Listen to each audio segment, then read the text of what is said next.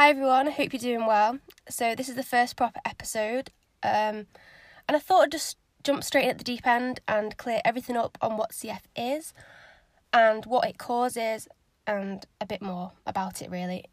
Just to put, make sure everyone's on the same level of knowledge of it before I jump into other things like struggles, thoughts, medication, etc. So, yeah, um, this is going to be a bit more in depth than I have previously talked about it on my Instagram and YouTube. Um, but yeah, cystic fibrosis is a genetic condition that affects 10,000 people in the UK, I want to say. Um, so yeah, it's a genetic condition which is obviously what you're born with and pretty much stuck with your entire life. And 1 in 25 of us carry the faulty gene that causes CF without even knowing. And just a heads up, there's going to be probably a bit of coughing in this, so just bear with. Um, the faulty gene affected by CF is in control of the movement of salt and water in and out of our cells, so it is quite responsible. And people with CF can experience a buildup of thick, sticky mucus in our lungs, our digestive system, and other organs. Um, and to know whether you're a carrier or not of this faulty gene that causes these symptoms, a lot of tests can be done, and one of the tests is carrier testing, and it's usually used if you know you've got a history of CF in your family, whether your partner's got it or a relative, or you already have a child with it already. And this can be done simply with blood tests. and the results from that can determine whether somebody's a carrier of this gene. And if that person has the faulty gene causing them to be the carrier, it doesn't necessarily mean they will have a child with CF. If both parents are carriers through being tested, they know that.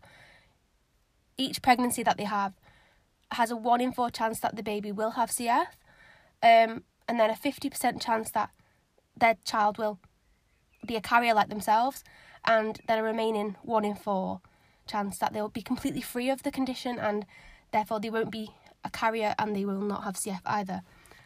Um, another test that can be done, which is probably quite common and pretty much everyone will know about this one, is the heel prick test.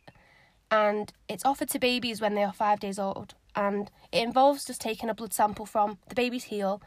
And this blood test tests for several things, several rare conditions, including CF.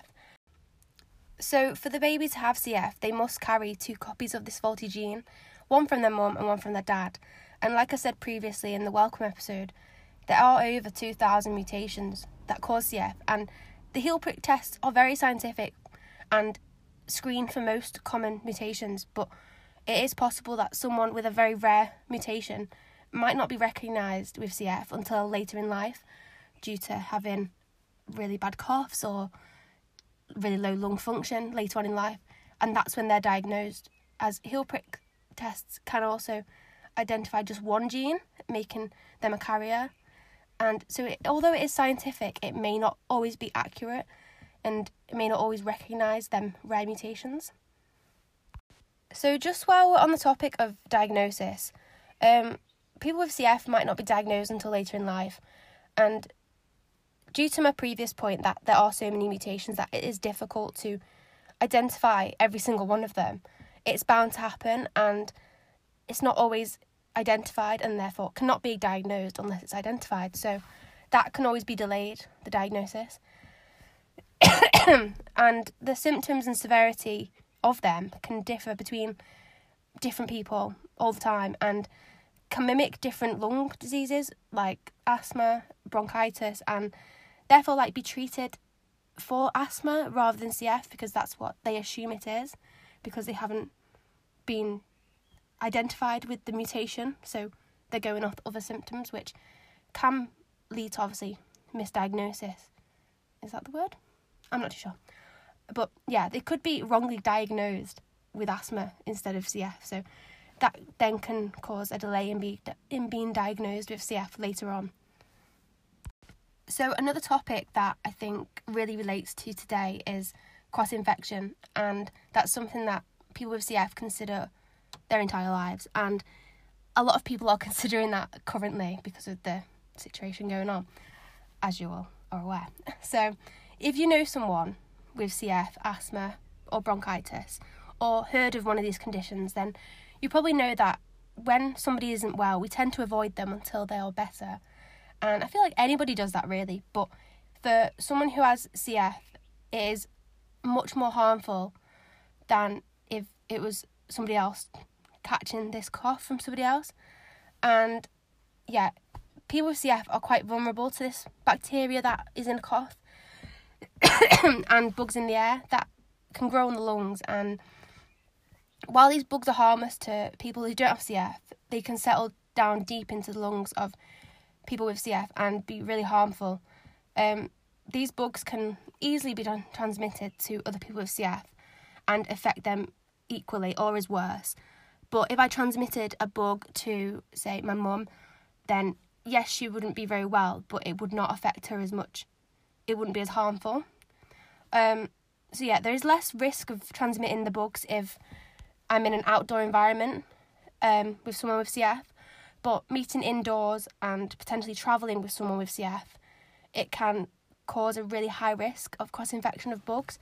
So, with that in mind, and this life event that's going on, we all know the importance of distancing, and it is incredible.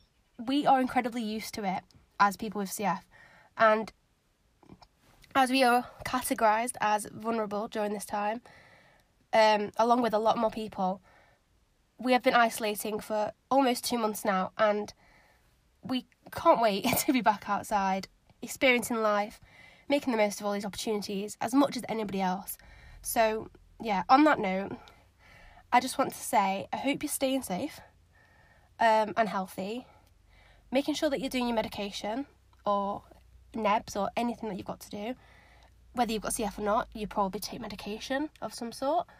And even if you don't, stick to healthy meals or nutritious meals and most importantly look after your mental health because that is so important during this time and during any time really. Trying to get your medication in and staying in a routine is extremely difficult in general and especially during this time when everything else is out of routine. And if you've been able to do that during this time then hats off to you because I am finding it extremely difficult. But we just need to remember that it's not going to be like this forever. And we have so much to look forward to once this is all over, and we know that it's not going to last forever. So, yeah, I'm just going to wrap this up now. And I'm so sorry that I've waffled on for literally ever, forever. And if you have any topics that you'd like me to talk over, then please do not hesitate to let me know as I want to create content that you want to listen to, that you want to hear about, that you could benefit from, really. So, if you have any topics that you'd like me to discuss, then my Instagram will be in the description of this episode. But yeah, um, let me know. Um, yeah, that is it for this one, and I hope you've enjoyed listening to me waffle on about CF. But yeah, let me know any feedback about this, and yeah. I'm sure I'll, I'll get better at this as it goes on. But I say yeah and but quite a bit. But yeah, I'll see you soon.